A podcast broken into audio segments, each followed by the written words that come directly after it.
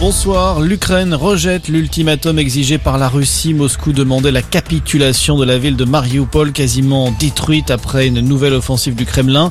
Euh, L'Union européenne parle ce soir d'un crime de guerre majeur par la voix de son chef de la diplomatie, Joseph Borrell. Les ministres euh, européens des Affaires étrangères et de la Défense doivent d'ailleurs se réunir pour évoquer de nouvelles sanctions contre la Russie. Pendant ce temps, Kiev sera une nouvelle fois sous couvre-feu ce soir dès 20h et jusqu'à mercredi matin.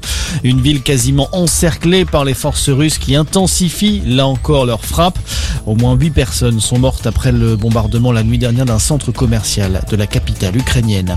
En Chine, c'est toujours l'inconnu après le crash d'un avion ce matin dans le sud du pays. Aucune explication pour le moment sur les causes de cette catastrophe. L'appareil a perdu près de 8000 mètres d'altitude en seulement 3 minutes. Pas de bilan humain non plus alors que le Boeing 737 transportait 132 personnes. Les secours ont été envoyés sur place. En France, un peu d'air à la pompe. Le prix des carburants repasse sous la barre symbolique des 2 euros selon les chiffres du ministère de la Transition écologique.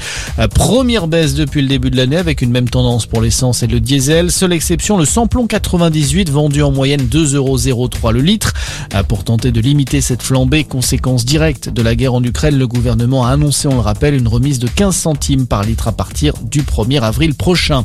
Une mesure qui visiblement a bien du mal à convaincre. Plusieurs secteurs se sont en effet mobilisés aujourd'hui pour des opérations blocage et réclamer un nouveau coup de pouce de l'exécutif.